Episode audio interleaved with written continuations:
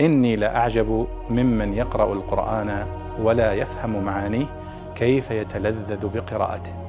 كيف يتلذذ بقراءته.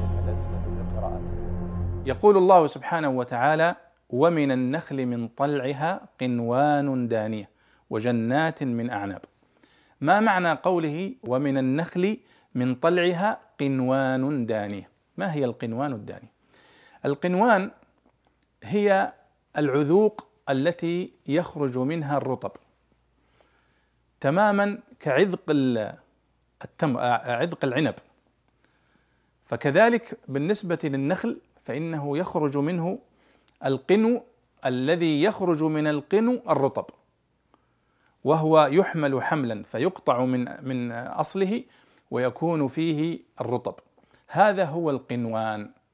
فالقنوان هنا هو مفردها قنو.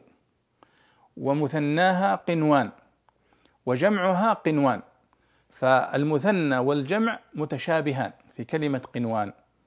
والله سبحانه وتعالى يقول أنه ومن النخل من طلعها قنوان دانية أي أنها تكون دانية للقطاف.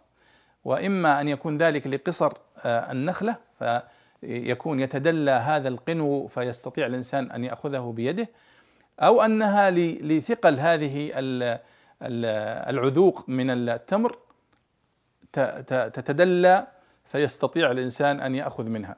ف يعني دنو هذه العذوق هو مما امتن الله به علينا في هذه الآية. قال ومن النخل من طلعها يعني من أول ما يبدو من ثمرها قنوان دانية أي عذوق آه، متدلية يستطيع الواحد منا أن يأخذها بيده بيسر وسهولة. فاذا القنوان هي عذوق التمر. التي تتدلى من النخيل. والله أعلم.